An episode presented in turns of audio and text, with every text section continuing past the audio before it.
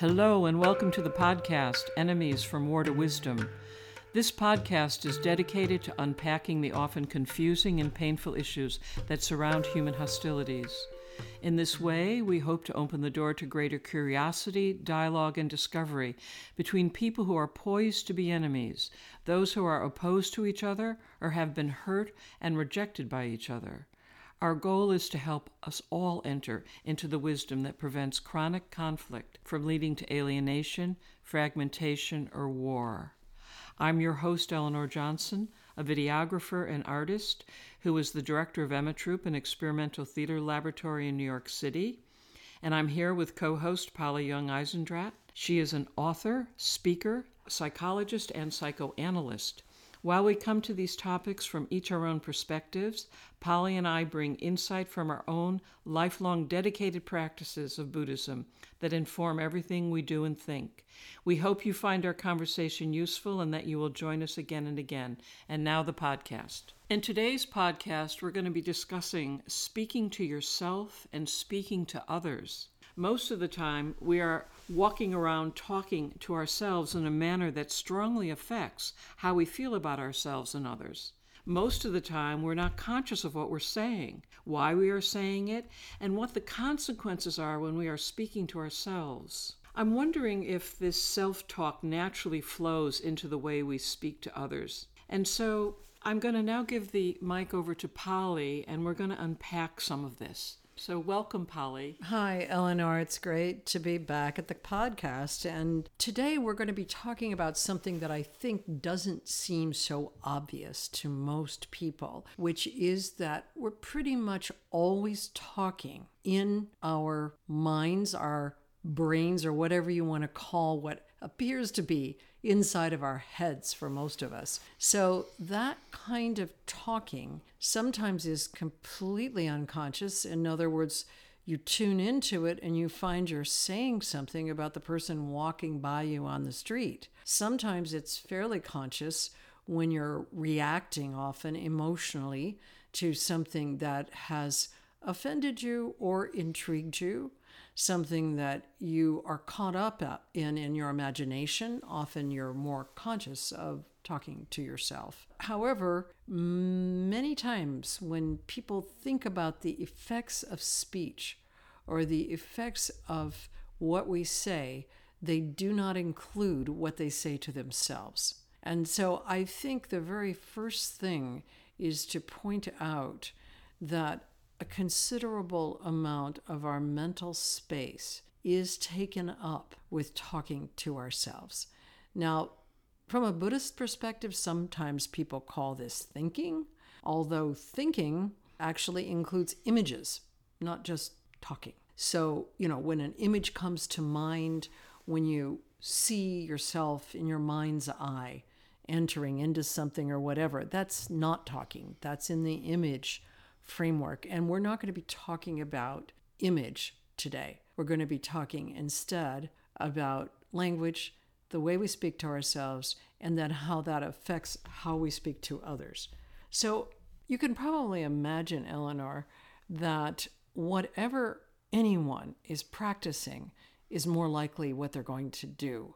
You know, if you go around, for example, practicing uh, a lot of anxious statements to yourself, like, oh, what if this means this? Or, oh, now I'm in trouble. Or, oh, well, that mole might be cancerous. That kind of talking to yourself will actually increase your anxiety. And in fact, may even create your anxiety because you might have had just a passing thought about something, and then you begin to talk to yourself about it in an anxious tone. And do you so, think that one of the reasons why you know affirmations are so po- uh, positive for people is that it helps them to control their own self-talk, or maybe also helps them to be aware of the fact that they have self-talk? So I would like to come back to affirmations because I sort of feel they're a band-aid. Ah. They're kind of a band aid ah. over the ah. problem ah. instead of an actual cure. Uh-huh.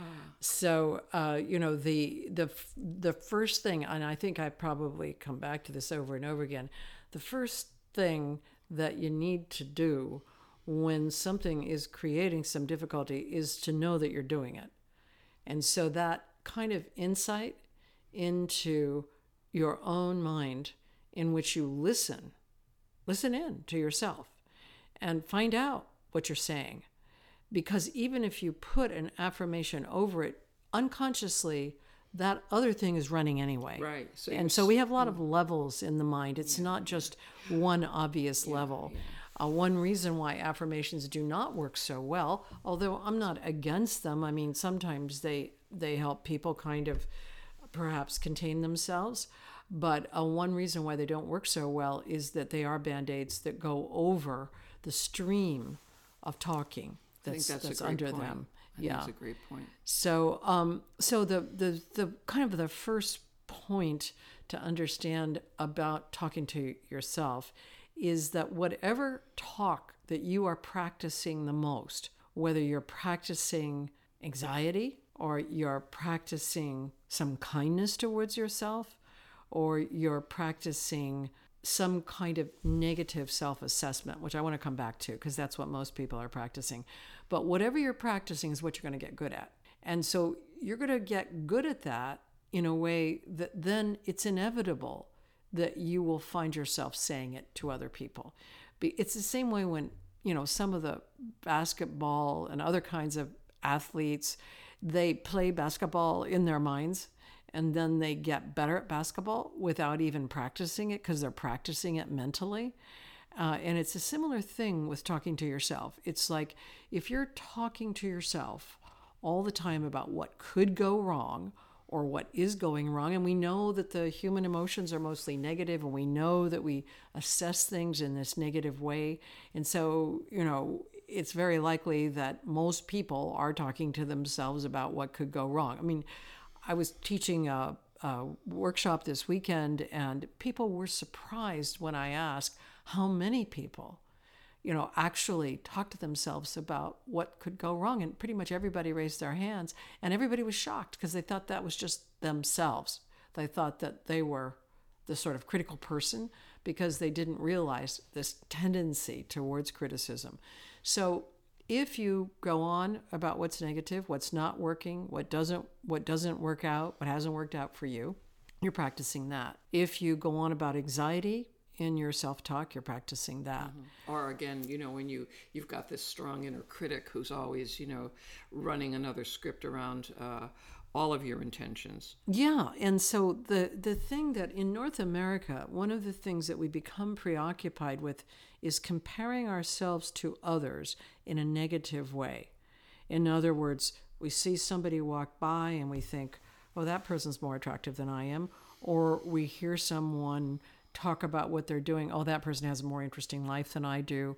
Or that person's smarter than I am, that person runs faster than I do, and so on and so forth.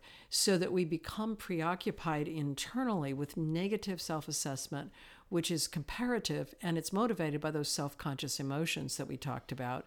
You know, emotions like jealousy and envy and shame and even guilt. Even guilt can motivate you to put yourself down if you feel like you haven't been kind enough maybe you mm-hmm. feel like you know you've had some you've you, in your in your mind you've said some microaggressions you know or or you've you've you've hurt somebody's feelings so, so then you go on and on So about this negative running thing all of your inadequacies. inadequacies and, and also comparisons to others, negative comparisons to others.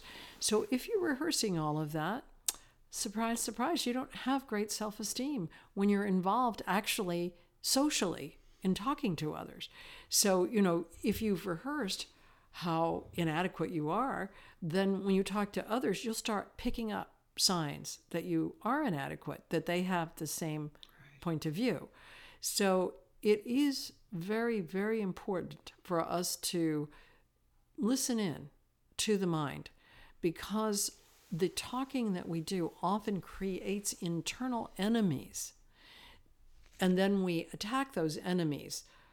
You know, like the typical one that I hear about all the time is what people eat. Oh, I'm eating too much sugar. You know, I'm eating too many carbs. I'm eating so many whatevers. Uh, and that becomes a theme. Instead of food, actually being a social pleasure.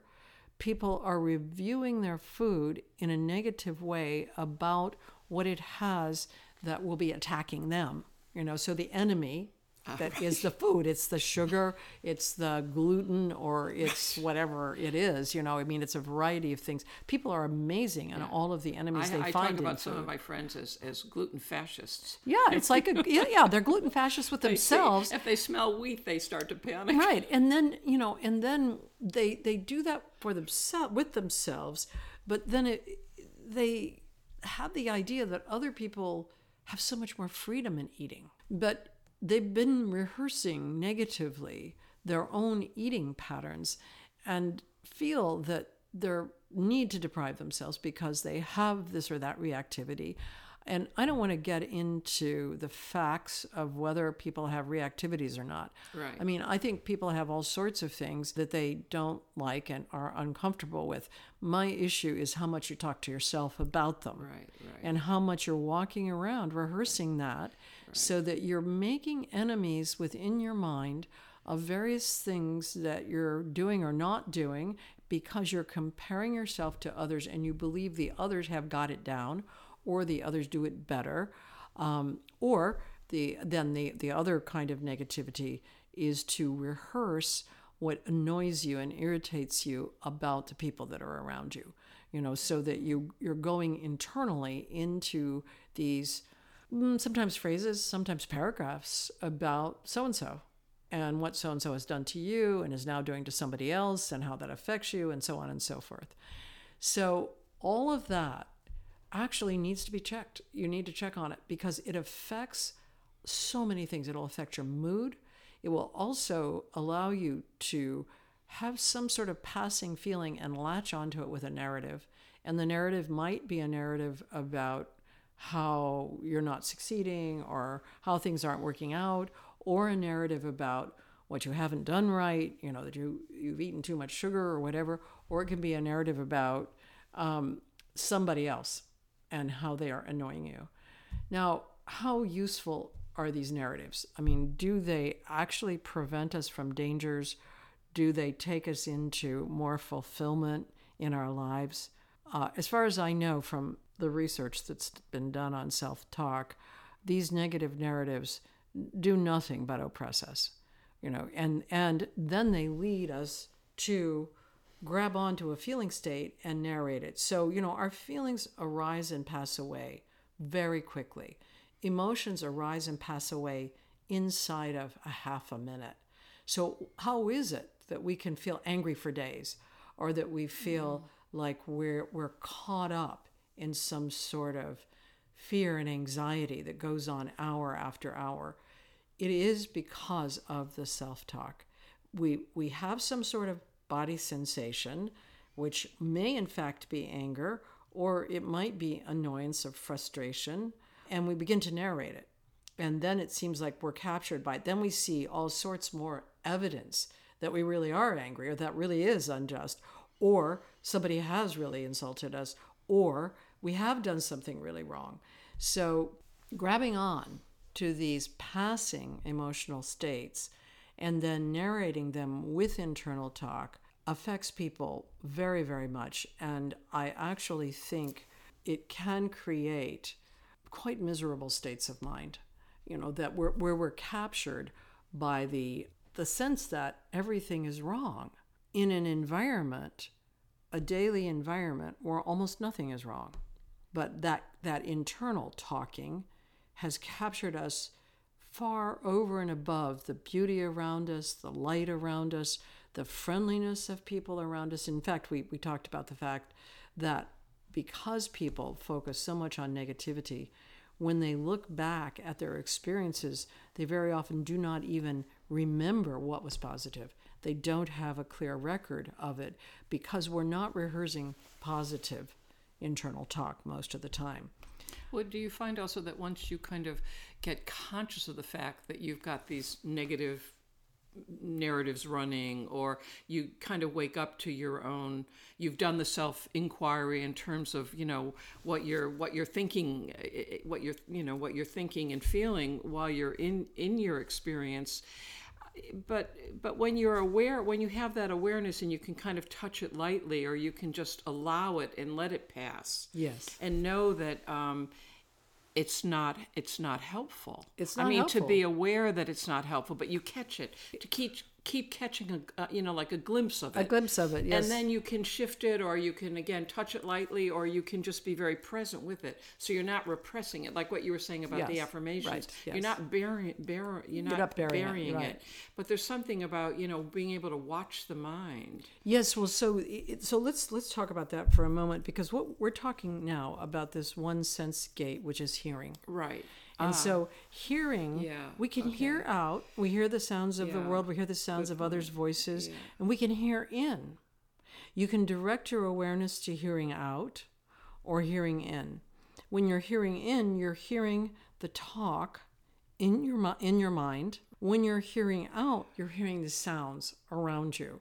By and large, people like hearing out better than hearing in. Now, when they don't like hearing out, it's because of two things. One is they're calling the sound noise, which is just sound, but once you call it in your talk space, you say that's noise. That's that's a machine. That's that's a cement mixer or that's a jet.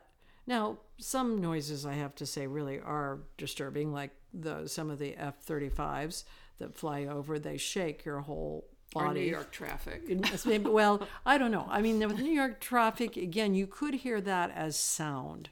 You could hear it as sound if you, you know, if you weren't narrating it as noise. The other thing that we don't like hearing very sometimes is other people talking because we get caught up in their narrative. Um, but again, there is a way to hear that as sound rather than talking, but most people can't access it because we were all babies.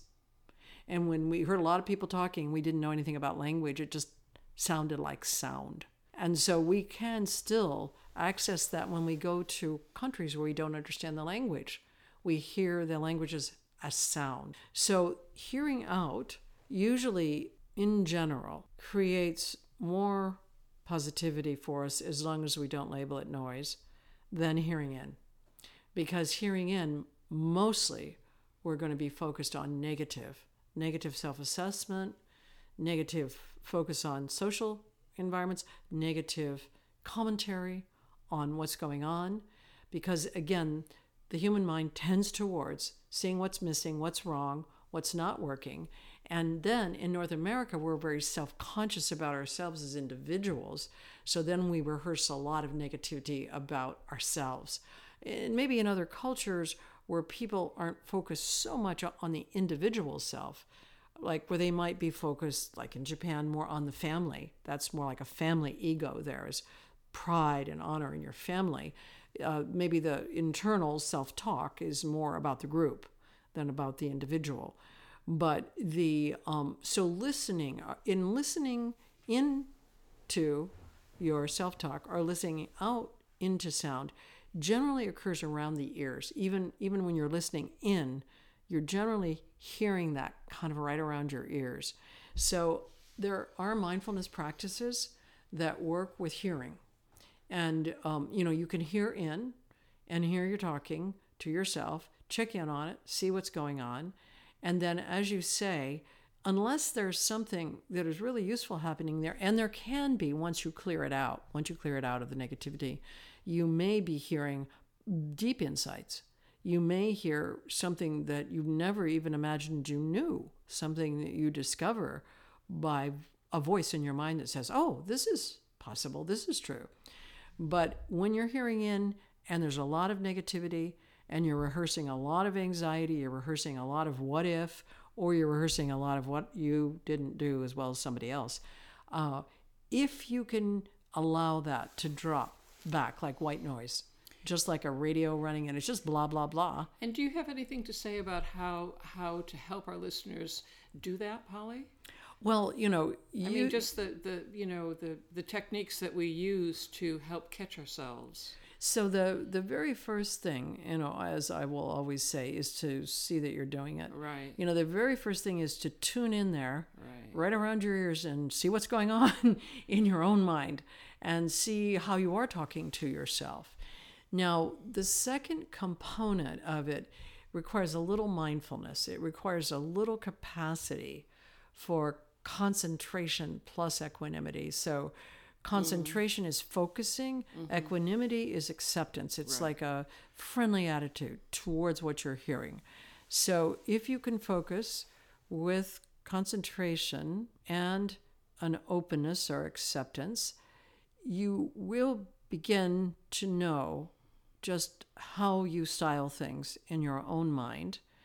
And um, so listening in and not taking it too seriously, because what you're going to want to do eventually uh, is to take out the components of talk that are especially hostile towards yourself and others, and to encourage. And this is where maybe you do need to put some talk in.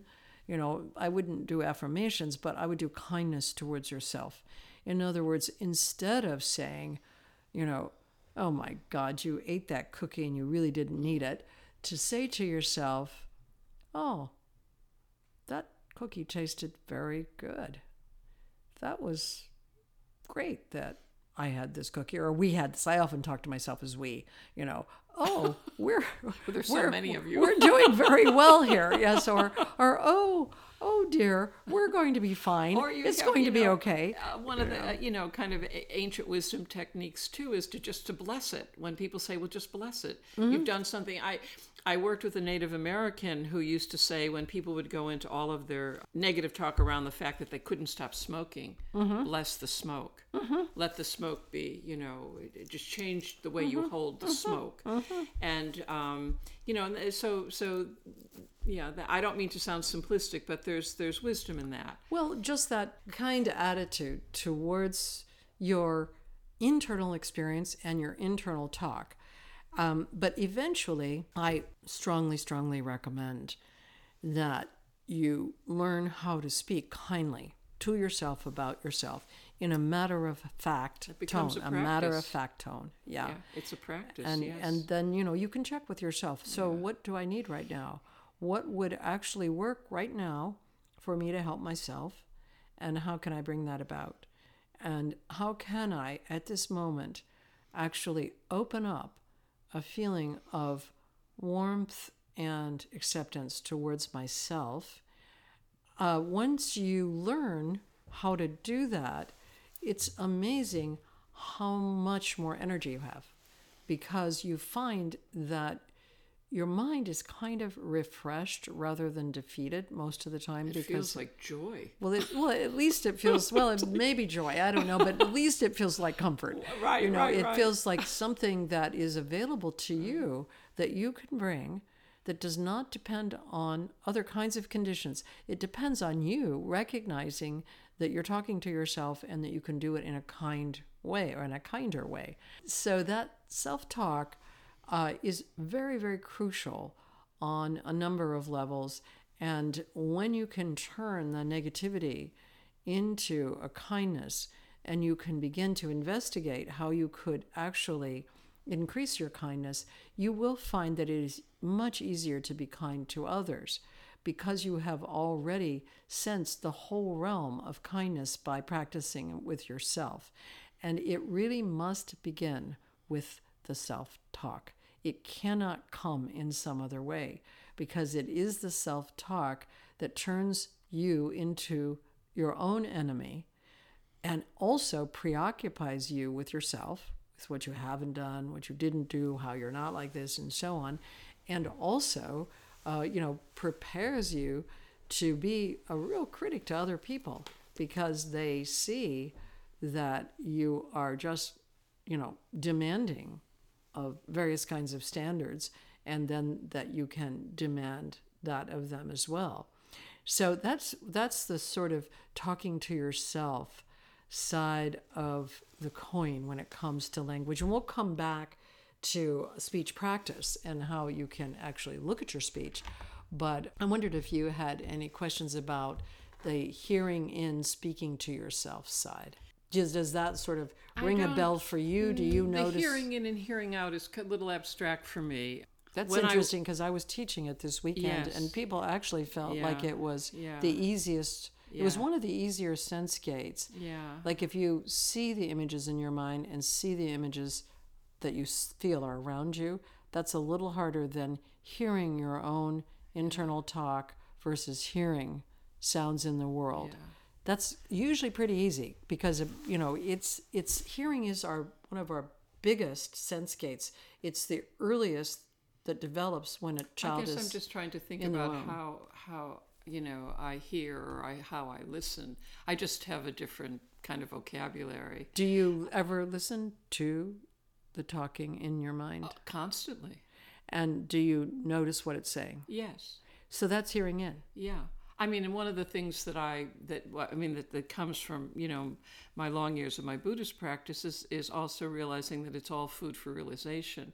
So when I go into you know the kind of downside, or I'm being hard on myself, or I'm or negativity arises, I watch it, I touch it lightly with my mind, and then I go into its opposite.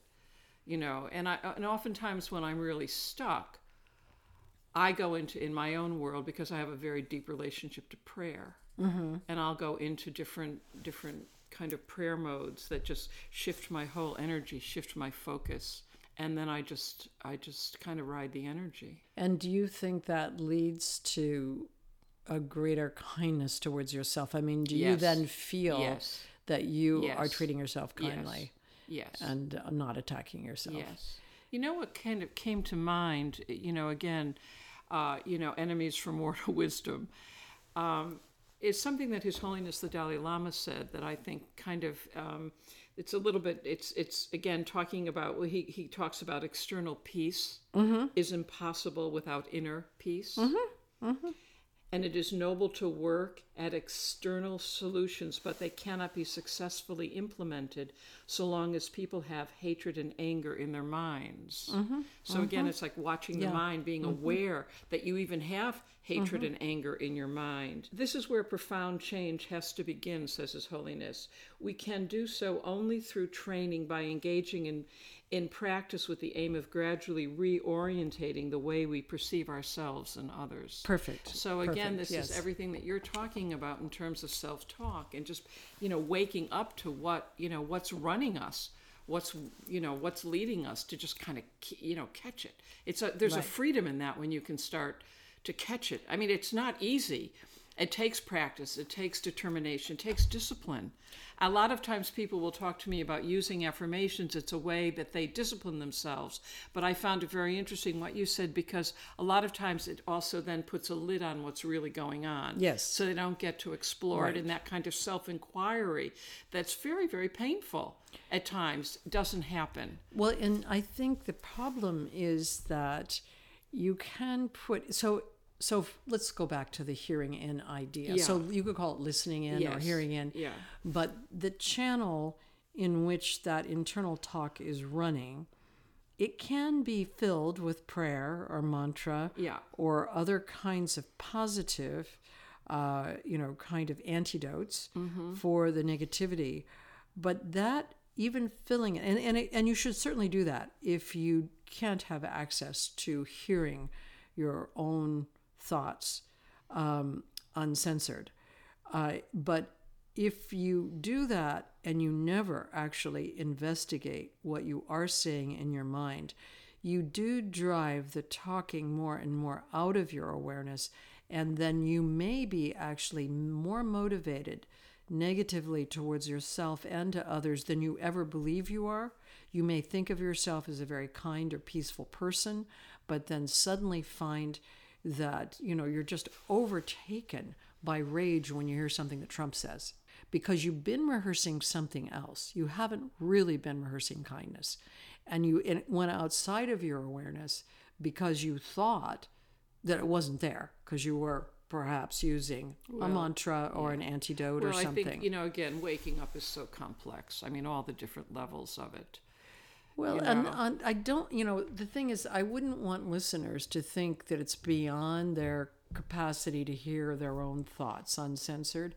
I think if you if you actually sit still for not long and you listen into what you are saying internally, you'll be get you'll be able to get a sense of it. If you can do that when you're walking around, you know, when you're not just sitting, then you can begin to get a sense of what kind of narrative you're running about the things around you and yourself, which I feel is almost necessary if you want to become a kinder, more peaceful person.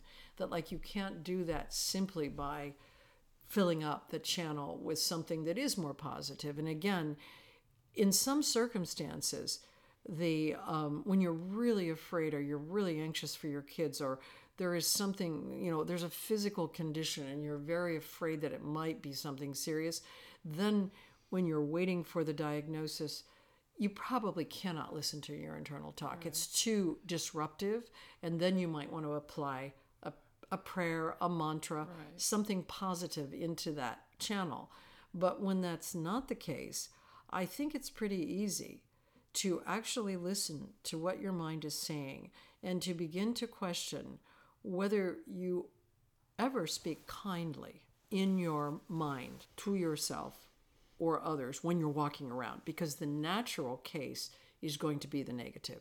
That is where the compass needle is going to go. So, you know, most people are mostly speaking negatively right. to but themselves. When, when, you're, you know, when you're dealing with upset or you're dealing with stuff that really, you know, violates you or feels, you know, brings, you know, levels of whether it's emotional violence or actual violence, or when you're dealing with things that are, you know, crisis.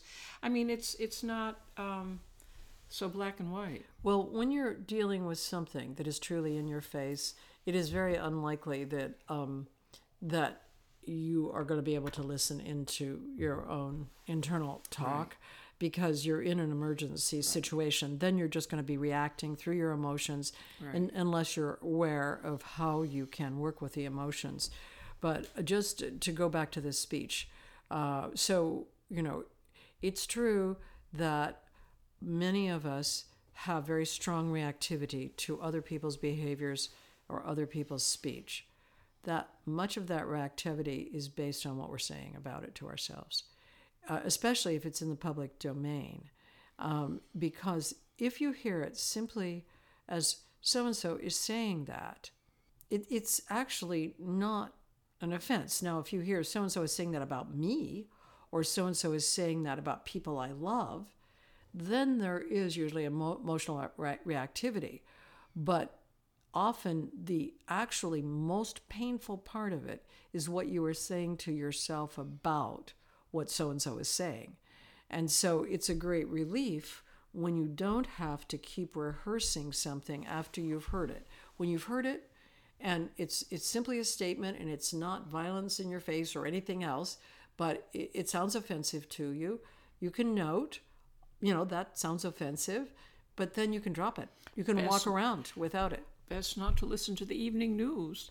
well, you know, I don't. I don't really, but uh, because I don't find much news in it. But the um, the the so yeah, to kind anyway. of return, yeah, return back to the speech. It's it's really our internal uh, focus is very often a negative rehearsal that leads then to more outer conflict because we take the negative point of view into our relationships with others.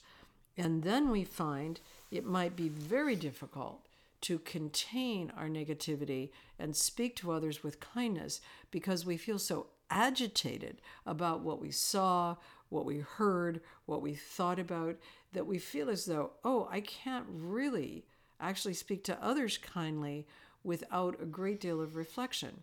Whereas I want to offer the possibility that if you speak to yourself kindly, mostly, you will find speaking to others kindly occurs kind of automatically, no matter what the other person is saying, even if the other person is saying something mm-hmm. offensive.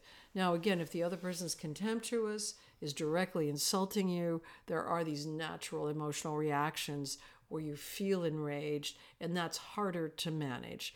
But it's the self talk that often brings us to this sense that I can't actually speak to this person who has opposing views. I can't speak kindly to like that again, person. you know, just becoming conscious about that. What you were talking about in the last podcast, that animal reactivity that triggers rage, or Mm-hmm. triggers our aggression, or or we lose. We can't differentiate between aggression and anger. Yeah. those Yeah. they they Yeah. take over us. I mean, that's a great learning. It's a great teaching. It's to wrestle through all of that. Well, and to recognize that you're human and you're not just an animal. There's an animal there, but there's human there too. Yeah. And the human is the one that can decenter, Yeah.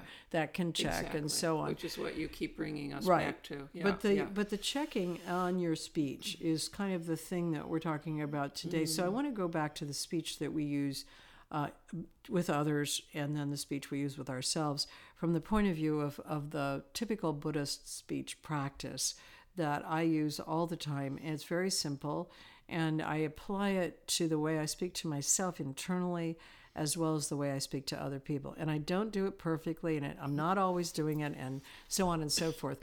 But I, I find that it is so useful that I actually find myself wanting to use it more and more. Three questions that you ask about your speech.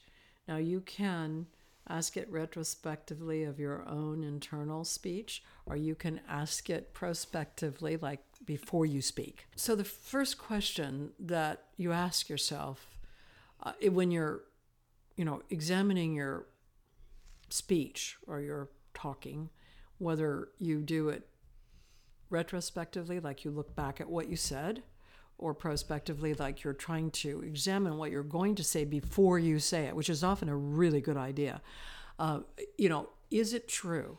True in an ordinary sense, like not just repeating gossip that you're not sure of, or not saying something simply because of the blah blah that other people are saying, um, or, you know, not out and out lying, which is not true.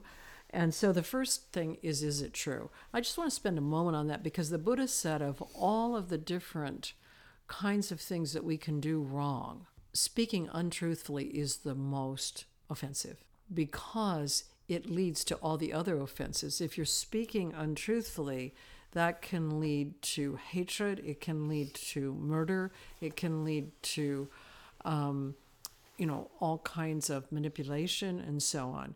So, beginning with the truth in our speech is so important. And so, you know, checking, you can check backwards, like, oh, was that really true what I said? Or did, did I base that on something I heard that I don't know if it's true or not? Um, so, that first one is, is it true, is the most important one in speech practice. The second question is, is it kind?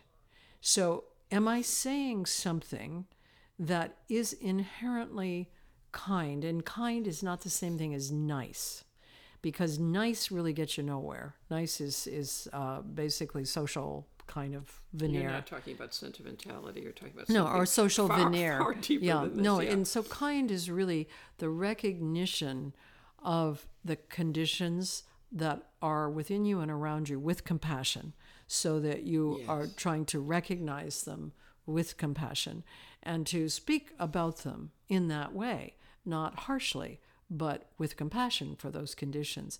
Um, so, second question: Is it kind? So when I when I spoke yesterday, was that kind what I said? Was I speaking compassionately in those conditions and about those things? And then the third, the third question is is it necessary to say that? Is that necessary? In other words, is that completing something that will be helpful, that actually brings greater truth and kindness out? Or are you saying something that is really not necessary and is kind of bringing attention to yourself or maybe even bringing attention to negativity? And um, that's the kind of blah blah aspect of speech. Now, I know that I fail on that third one far more often than I fail on the other two. So I can say a lot that's not necessary to say. Uh, but even when I'm saying what's unnecessary, I still try to stick to the first two. Yes, What's first- it's yeah, it's yeah, true and to say it kindly. So when you think about speaking to yourself and all of this internal talking, a lot of it is completely untrue. You have no basis for the things you're saying to yourself about what you're doing wrong or how this might be an illness or what your friend said about you, or even, for example, when we go on internally about, let's say, the conditions in the news or the conditions of what we regard as politics or the conditions of what we regard as uh, whatever it is that's really beyond our knowledge base. Like we don't know for sure what that thing is going to lead to. You know, we were talking just today about the closing of the Yankee power plant and how they're storing the rods from the so those active rods are being stored in a number of small towns in Vermont who have gotten huge revenues and now they've expanded their schools and they're developing their roads from this awful condition of that. So, you know, it's again, you could go on and on about, oh, that's so awful, that's so bad, and that, but then, oh, wait a minute, they got revenue and they actually redid the school and now they're doing the roads and these towns, oh, that's interesting. That's not so, you know. So the thing that we often do is we jump in our minds to a negativity that is untrue so we're speaking to ourselves untruthfully. Number one, very first speech practice, we're actually violating it. And then often number two is really easy. We speak unkindly to ourselves in a harsh tone that is way critical and kind of preoccupied with criticism. And then, of course, we say a lot of unnecessary things to ourselves. So, you know, the internal speech practice is so full of violations. Our, the, our internal, let's say, our internal blah blah, not the speech practice itself, but our internal blah blah is full of violations of speech practice all the time. So if you actually try to apply these three questions to your internal talking, you find that it's not necessary to say a whole lot, and that what you do say to yourself, you want to check if if you have any basis for truth and if it's kind. And you don't want to lose sight of being preventive around things. I, I understand what you're saying, the both and in terms of the uh, the nuclear waste, but you know, wonderful, wonderful about you know the revenue creating better conditions, but also you have to be aware of the fact that uh, burying the nuclear uh, waste in you know in small towns is also uh, something to be concerned about. Well, burying it anywhere. Burying it anywhere. but but still, that's really not the issue so much as the way you talk to yourself yeah. about it. That you really don't know what the consequence is going to be because nobody does. Right. So you and so so go around. No, no. You should be very clear about what you do know and what you do not know. Do not speak to yourself untruthfully about things you do not know about. So that rules out a lot of stuff that we go on and on about. You know, I mean, a lot of people are speaking to themselves about all sorts of things like the genetic potential for depression in their family when they have no knowledge of the study of genes. It's just a blah blah. They're just going around talking to themselves about it and they don't know. But it never occurs to them that that's not true, what they're saying, because they're saying it to themselves. So it's sort of unchecked. And then they actually don't go into the fact that there's not much that they know about that thing that they're talking about. So it's not true that, oh my God, you know, I might get depressed in my 40s because my grandmother yeah. was an alcoholic yeah. you know and so, so it's, like it's so many different it's so many different levels there's so, but, there's a but, lot yeah. of levels to apply that speech practice so yes it's and very, you don't want to you know kind of get into this thing of you know again getting caught by you know perfection or becoming you know self-centered oh no no because, that would be obsession i mean right because then it sets up all this stuff right. again around you know self-loathing because i can't get it right or i keep making mistakes or you well, know well owning an american i think would actually have that response. I mean because i, I mean, think if, if, we were talking work. to tibetans they'd be oh yeah of course we do that. We check it you know wow. because actually you can check. And then when you're able to actually check your own internal talk it's easier to check when you're going to speak to somebody else Well, having to, that kindness slow it down. just, just makes it a little bit easier, doesn't it? More approachable. Well, you have to generate it. yeah, you know, have to you don't. It it. doesn't come automatically. I know, So know, it's yeah. because you, again, if you see the the organism, the Homo sapien is automatically going towards violence and negativity.